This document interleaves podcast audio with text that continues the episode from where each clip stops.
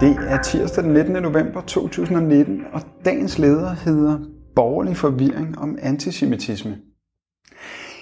En bande nynazister benyttede krystalnatten i år til et antisemitisk fremstød mod blandt andet jødiske gravstene på en kirkegård i Randers. Nu venter et retsligt efterspil, hvor de skyldige nazister forhåbentlig får deres velfortjente straf. Berlingske og Jyllandsposten har brugt anledningen til at igangsætte et ideologisk opgør med antisemitismen. Eller rettere, man forsøger at bruge nynazisternes hadforbrydelser til at anklage venstrefløjen for at være bærere af antisemitisme, angiveligt gennem venstrekræfternes historiske bånd til Mellemøsten. En debattør i Jyllandsposten benyttede sågar anledningen til at sætte lighedstegn mellem Hitler og Marx og advarer mod enhver form for socialisme. Disse angreb på venstrefløjen er absurde. Der findes ikke noget venstreorienteret parti, eller for den sags skyld fagforeninger eller progressive organisationer i Danmark, som er antisemitiske. Det, der nok skaber forvirring blandt de borgerlige debattører, er, at mange danskere, også langt ud over mennesker, der traditionelt støtter venstrefløjen, er uhyre kritiske over for den politik, Israel fører.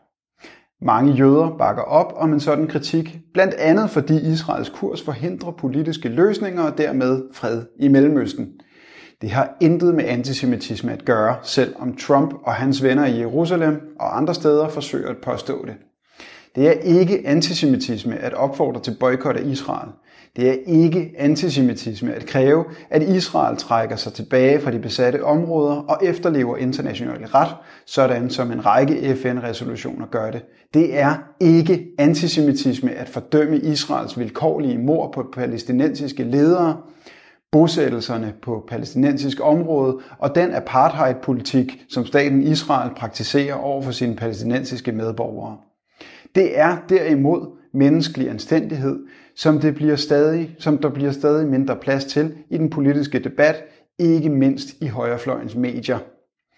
De samme medier og politiske kræfter, som nu igen sammenblander relevant kritik af Israel med antisemitisme, og som for længst er ophørt med at kræve, at Israel overholder international ret og lever op til FN-resolutioner. Du har lyttet til dagens leder fra Arbejderen. Abonner på vores podcast på iTunes, eller hvor du ellers hører din podcast. Du kan også klikke ind på arbejderen.dk for meget mere journalistisk indhold. Du er også velkommen til at følge Arbejderen på Facebook, Instagram eller Twitter, samt tilmelde dig Arbejderens daglige opdatering på Messenger. Vil du i kontakt med Arbejderens redaktion, kan det ske ved at sende en mail til redaktion arbejderen.dk. Tak fordi du lyttede med.